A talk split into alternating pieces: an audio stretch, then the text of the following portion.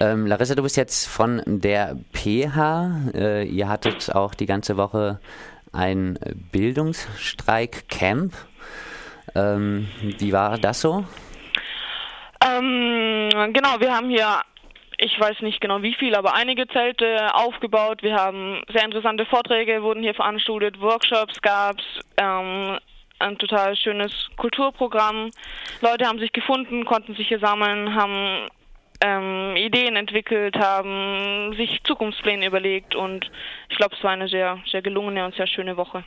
Kannst du vielleicht kurz was da fanden ja einige auch inhaltliche Veranstaltungen statt, auch mit Dozierenden. Kannst du die vielleicht kurz sagen, was da so stattgefunden hat und äh, ja, über den Inhalt ein bisschen was sagen?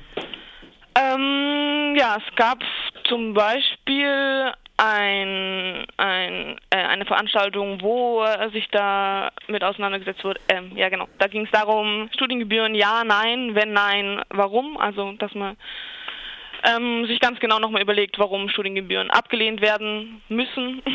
Es gab eine Veranstaltung zum ähm, Moment. Ähm, genau, zum Theorien des Lernens, wo sich einfach damit, ja genau, sagt ja schon der Titel, der Name. Es gab eine Veranstaltung zum Bildungsbegriff und Menschenbild, wo, einfach, wo es einfach darum ging, was ähm, im Moment der Begriff Bildung eigentlich aussagt und was er aussagen könnte. Ähm, es gab Veran Ver ähm, Veranstaltungen zum Thema Ungleichheit im Bildungssystem und ähm, eine Diskussion, ein Workshop zum Thema Bundeswehr in Bildungseinrichtungen. Genau, wo damit, äh, wo darüber diskutiert wurde, ob und ähm, was die Bundeswehr in Bildungseinrichtungen zu suchen hat und genau, Konsens war natürlich, dass wir das ganz entschieden ablehnen und uns ganz klar dagegen aussprechen. Gestern Abend gab es noch einen Vortrag zum Thema Bildungsstreik im gesamtgesellschaftlichen Kontext, wo einfach ähm, aufgezeigt wurde, wo die Parallelen liegen generell in, in unserem ähm, in unserem System, dass es eben nicht nur in der Bildung ist, wo diese Strategie gefahren wird, sage ich mal. Genau, und heute wird es noch um 17 Uhr ein Impro-Theater-Workshop geben.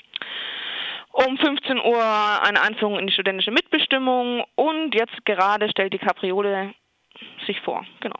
Also die Capriole, das ist die freie Schule, die sich ganz in der Nähe der PH befindet. Also da wird auch die Zusammenarbeit mit alternativen Schulen gesucht. Ähm, also das Bildungsstreikcamp ist, wie ich höre, noch am voll am Laufen. Wie war denn da so die Stimmung jetzt äh, nach der Gleisbesetzung? Wird das äh, insgesamt als positiv bewertet? Haben jetzt Leute Angst vor Repressionen oder wie sieht es aus? Ähm, die Angst vor Repressionen, würde ich sagen, ist schon da und es ist auch so, dass man, also wir sehr viel darüber sprechen und diskutieren, inwieweit es jetzt richtig und gut war, aber ich denke, der, der Grundkonsens oder der, die Grundstimmung sagt schon auf jeden Fall, dass ähm, wir unser, unsere, unseren Protest einfach ähm, ausweiten wollen, da wir nicht das Gefühl haben, mit diesen ähm, auf dem bisherigen Weg ähm, irgendwie wirklich irgendwas erreichen zu können, äh, konnten. Ja, da, ähm, also falls sich nichts ändert, scheinen die Studierenden und die Bildungsbewegung auch noch zu mehr bereit zu sein. Jetzt ist am kommenden Freitag ja auch noch die Nachttanzdemo, die bildungspolitische. Kannst du vielleicht zu der noch etwas sagen? Ähm, ja, wir treffen uns am Platz der alten Synagoge nächsten Freitag um 22 Uhr. Und genau, wir wollen einfach unsere, unsere, unsere Wut und alles auf die Straße tragen und tanzen und wegtanzen und genau, es wäre schön, wenn sich alle Menschen in Freiburg und um Freiburg herum und von mir aus also deutschlandweit sich treffen würden, um einfach gemeinsam in dieser Nacht den Protest auf die Straße zu tragen.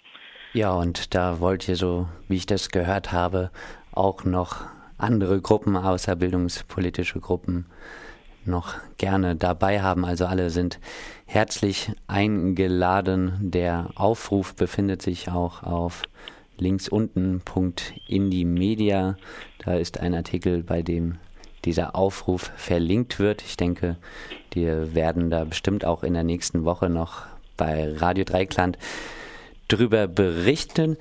Ja, Larissa, ich bedanke mich dann erstmal für diese äh, noch spontanen, das gegebenes Interview und äh, erste Einschätzungen von dir zu den ähm, am Mittwoch stattgefundenen Aktionen. Ja, wünsche euch eine gute Zeit. Kann auch noch sagen, dass, glaube ich, in Freiburg da noch auch was Repression angeht, äh, kaum eine einzelne Person mal wirklich äh, viel Geld hat zahlen müssen. Da gibt es schon solidarische Unterstützung. Da müssen dann wohl ein paar Partys organisiert werden, aber das braucht sich niemand äh, Sorgen zu machen, dass er, er oder sie da mit dieser Repression alleine gelassen wird.